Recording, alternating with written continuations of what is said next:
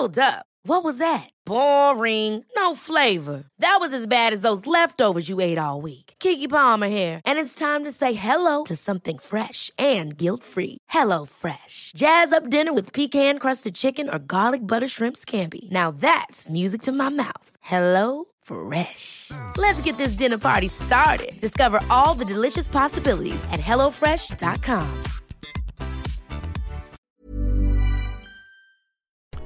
From Decrypt Media, this is the Decrypt Daily, and my name is Matthew Diemer. Today on the show, listeners, you wrote in about Trump's comments, and I read them.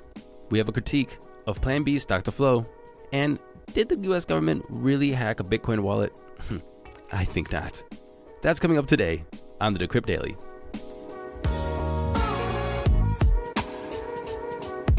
Good morning, everybody. Welcome to the show. Today is Tuesday, June 8th, 2021. Let's get into those crypto prices because I have a lot to read to you today.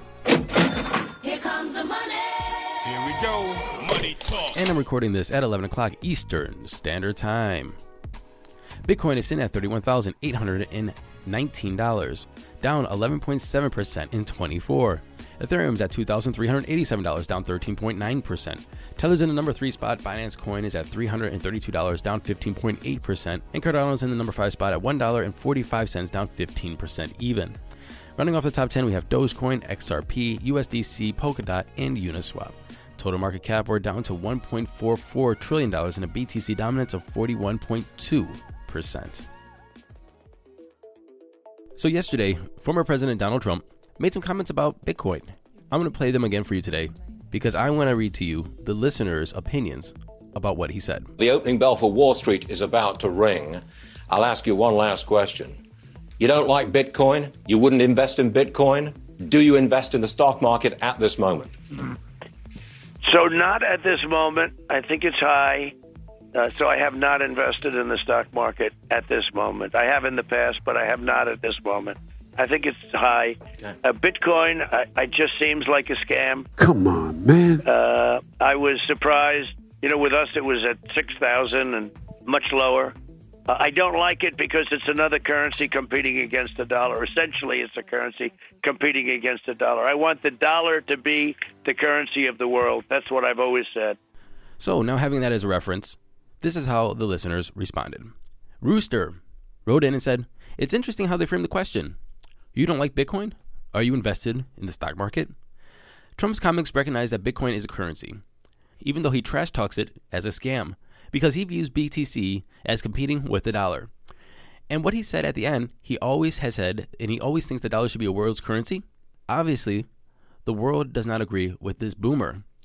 Nationalist views that represent old world mentality of centralized power.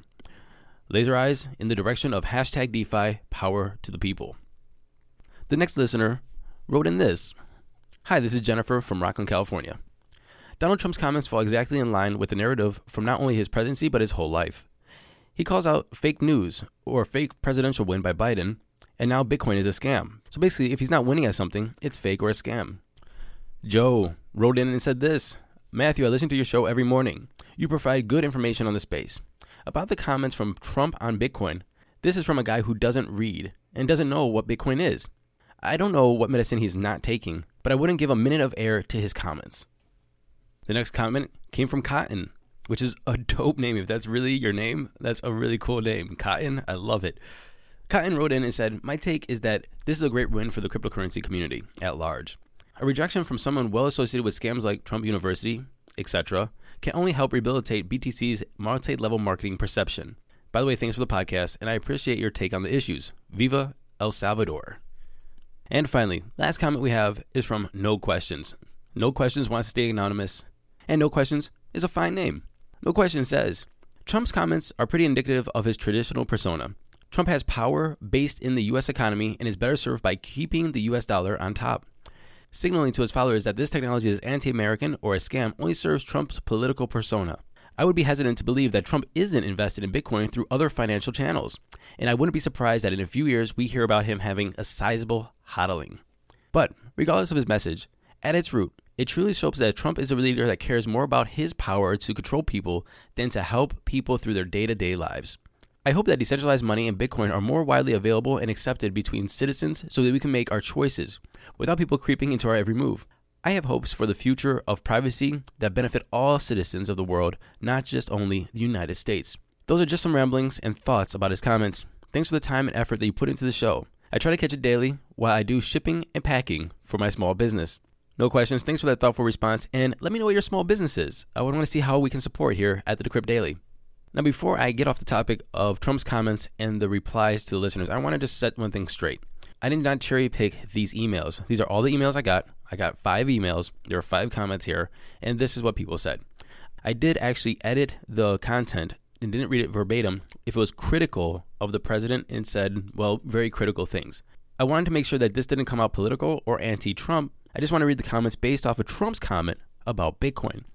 So please do not think I'm being biased. Please don't write in and say you're just putting in your political views in here to, you know, put your political views in here. No, I'm reading the comments from the listeners to me about former President Trump's views on Bitcoin. And like I said, please reach out to me, Matthew Aaron at decrypt.co, and let me know your views if you think that Trump is 100% right. I will also read those on air. But you better get it done soon because this is a topic that is waning very quickly. So if you have any more comments about Trump's comments on Bitcoin, write me an email, Matthew Aaron at decrypt.co, and I will air them tomorrow. But that's your last chance. Moving into our conversation today, we're talking to Francis Tapon, the host of Wanderlearn, and his critique on stock to flow. Good to see you, Matthew. I'm a fan of your show. Hey, thank you. Thank you. You reached out and said, hey, you have a critique to stock to flow. First of all, is stock to flow is a model that I think that we all look at when, when we are a little bit, um, let's say, down about a Bitcoin pullback. We kind of use that as a, as a beacon of hope, but you are critiquing the stock to flow. Before we get into that critique, let's, let's define what is stock to flow. So the stock to flow model is a model that Plan B made up about in 2009 of March, uh, sorry, 2019, sorry, uh, it was in March. And it basically follows the fact that every four years there's a halving and that there's going to be a corresponding jump in price with each separate halving. So that's basically the idea. And what is that stock to flow model based on? Why is he saying that this uh, halving makes a jump in price? So the idea that he got the idea from the fact that gold has a very high stock to flow of around 60 ish uh, as its number. So the amount of new gold that enters the market compared to the existing stock. And he said, okay, well, Bitcoin is kind of similar in that respect. And what is Bitcoin's stock to flow ratio? And we know that because it's programmable. And so as a result, he, he noticed that over time, it's going to actually exceed gold's stock to flow ratio. And that could portend well to its price you said that gold has a 60 of stock to flow ratio. What does that 60 mean? So if you look at the amount of gold that's produced, and it would take about 60 years for us to equal the amount of stock. So we produce roughly around, let's say, 2,000, 3,000 tons of gold every year. The existing stock is much higher than that. So it will take us many years to finally uh, catch up to that stock. All right, and so because of that, I guess um, limited supply that is coming into the the, the current stock, the, so the the new gold that's made going into the current stock, there is a way to uh, assess the price of gold because of the new amount of gold that's coming in. Correct. Correct. Right. But the irony is that gold uh, analysts do not use gold stock to flow to predict the price. First of all, there's an idea, one critique. I had eight critiques of the stock to flow model. So I guess we'll just dive into it. There's eight flaws that I point out, and you can just Google eight flaws of the stock to flow and you'll find the article and the video about it. But the idea is this is that first of all, gold analysts don't even look at the stock to flow model to predict its price. And the second of all, the stock to, the price of sorry the actual stock to flow number varies. We say it's about 60 but sometimes it goes down to as low as 30 then other times it goes close to 100 it's it kind of varies over uh, over the decades that we've been tracking the number and and if you look at that variation there's almost no correlation to the actual price of gold so that's another problem so that's one of the big issues that if it's not predictive to gold's price then why should we use it to predict gold bitcoin's price interesting, interesting. Well, you had one of eight there. I, I might, might as well just uh, wrap off the other seven. Other precious metals have higher, sorry, lower stock to flow ratios than gold. So maybe palladium or platinum have very low stock to flows, about one. versus 60. And yet the price of palladium per ounce compared to a price of gold per ounce or platinum per ounce sometimes exceed gold. So gold can be under palladium or platinum's price. So again, if it's such an important metric to keep track of and it's, it's so predictive of price, why is it that certain metals, precious metals, have much lower stock to flow ratios and yet higher price per ounce? That's another problem. Um, the other thing is the disagreement about what the stock to flow is for gold itself. Uh, that it doesn't. Another problem is that it doesn't predict the uh, price of other cryptocurrencies. Plan B himself said he tried to apply it to Ethereum and it didn't work. It, it didn't match up. It didn't correlate. And of course, and you can take other cryptocurrencies that are much closer, like Monero or other uh, other cryptocurrencies that are much uh, closer to Bitcoin's uh, stock to flow model and the way Bitcoin is released and uh, having a limited supply. I think there's about 18 or so cryptocurrencies that have a fixed supply. And again, the stock to flow doesn't predict its price either. So these are some of the reasons. But let's go down to the three biggest reasons. Uh, number one, it assumes that demand will increase exponentially and continue to ex- increase. It doesn't really look at demand. And so to me, that's 101 on economics is you have to consider demand. And so it's possible that Bitcoin's demand starts starts to wane. Uh, maybe maybe it won't. Um, number two, it underestimates the powers that be. In other words, the big eh, big governments, other corporations, uh, regulators, tax authorities, financial services, environmentalists, gold bugs, the FBI, the CIA, all sorts of people don't have a vested interest in Bitcoin and maybe see it as a threat. And those are powerful entities that could slow down Bitcoin's adoptions. They can't ban Bitcoin, they can't stop it, but they can certainly make life miserable. And the, the number one reason I stated is that it just defies physics. Nothing grows exponentially forever. Eventually, everything slows down. So, whether you look at Walmart stock or Google stock, anything that just grows rapidly, like Bitcoin did in the last decade, is eventually has to hit an S curve and start to slow down adoption. So those are basically the reasons, but I, I detail it much more in my article. Excellent. Well, we're going to link the article in the show notes so anybody that wants to deep dive into this, they can deep dive. Uh, but you are a Bitcoin holder, uh, so you uh, you do. This is not a critique on Bitcoin itself. This is a, cr- a critique on stock to flow if you have a critique on stock to flow, you must have, and you're a Bitcoin hodler, you must have an idea of where you think the Bitcoin price to go. Now, of course, we're not. This is not investment advice or trading advice, but I. But what do you think a more correct model would be? That's a really important observation. A lot of people miss that nuance. So I'm glad you noticed that, Matthew that I am, in fact, a huge Bitcoin bull. A lot of people think that I'm a bear or or somebody like Peter Schiff. Um, I'm not. I, and the majority of my net worth is tied up to Bitcoin. So I'm, I'm I would love for the stock to flow model to be right, and that I would be wrong. I would I'm I will be the the guy who celebrates the most if if I'm wrong. So I'm really I would love to be wrong, but I don't know the the price of Bitcoin. I don't know. I, even though every year I do put out a prediction, it, it, it's it's just guesswork. It's kind of like trying to predict the, the the price of of gold. However, I will say this that I think that you should expect diminishing returns over time, and so I don't think that we're going to get a super cycle. I don't think it's going to defy other investment vehicles that we have, like real estate or gold or or uh, anything out there, stock market or bonds.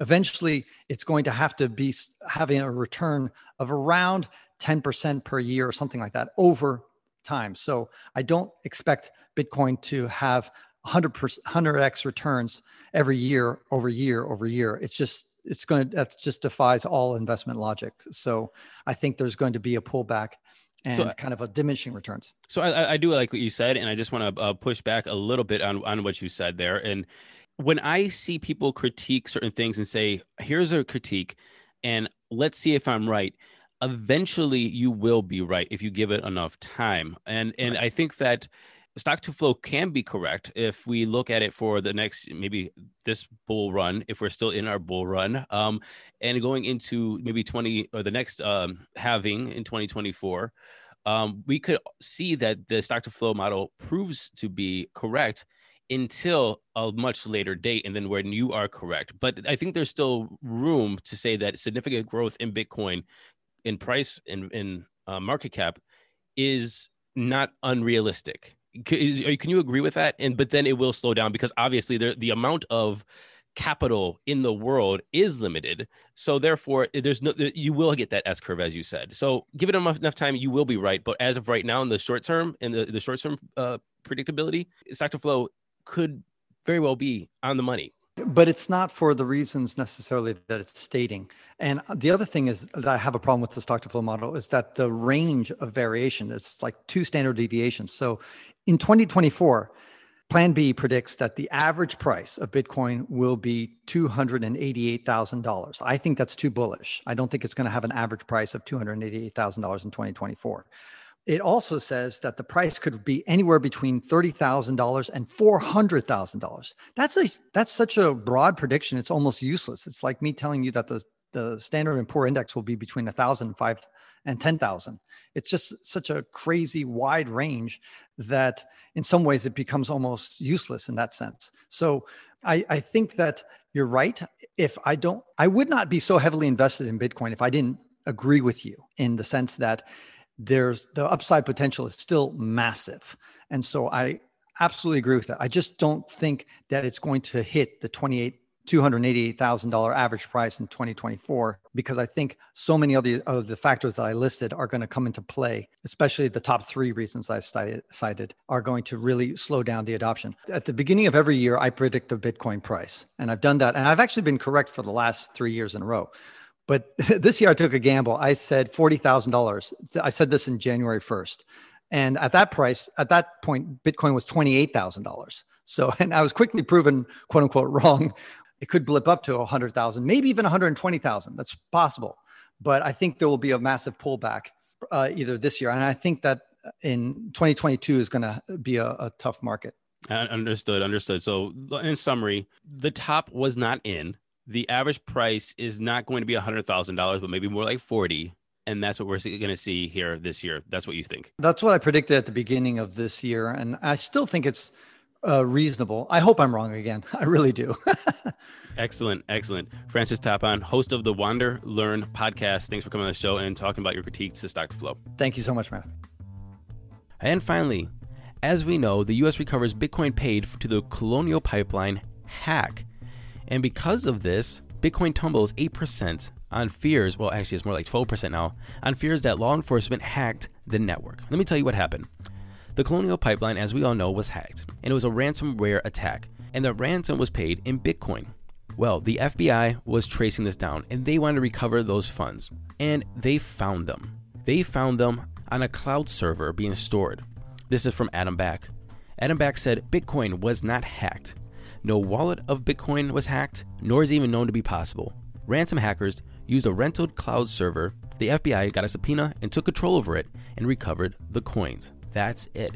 So, DarkSide, the entity behind this hack, what they did was they went to say, let's just call it like a Binance or a Coinbase or a Gemini or wherever is a centralized place where you can get your Bitcoin sent. They set up an account there. They gave their Bitcoin wallet address there. The Bitcoin was sent to that. And then all the FBI had to do was trace Bitcoin on chain to the address, figure out who owns the address, and talk to the centralized person or the person in control of the iCloud server or the exchange or wherever it was hosted and say, give me control over it. Shut down their access. And that is it. So there's two lessons that came from this. The first one is not your keys, not your coins. Interesting enough, DarkSide is smart enough to do ransomware attacks on things like the Colonial Pipeline, but didn't understand not your keys, not your coins, which is a good thing now because the Bitcoin is recovered and they're out of the ransom that was paid. The second positive here is that this pokes holes in the narrative that Bitcoin can only be used for dark money, is only used for dark money. You want to know why? Because here, Bitcoin's semi anonymous nature, being able to be tracked on chain, gave the breadcrumbs for the FBI to find the funds and take hold of the funds. Basically, Bitcoin saved the day. And it pokes holes in the theory that Bitcoin is only good for dark money because, you know, what, if this was cash, no matter what currency it is, you could put it in a briefcase, you could go take it across border, you could put it on a boat, you could put it in your backyard, dig a hole. Nobody knows where the money is. But Bitcoin, because it stays on chain, they're able to trace it, they're able to find it, they're able to locate it, and they're able to recover the funds because it was on a centralized server. So, so there you have it. Bitcoin was not hacked, And actually, it was a net positive because it shows the benefits of transparency. Just want to give a shout out to my buddy Mark, who talked to me this morning to tell me why this is actually a positive outcome for Bitcoin. Thank you for listening to this episode of the Decrypt Daily. My name is Matthew Diemer. Don't forget to go to Apple Podcasts, like, subscribe, share, and leave us a comment. And also DiemerForCongress.com, D I E M E R for Congress.com. We take Bitcoin, we also take US dollars. Until tomorrow, happy hodling, everyone.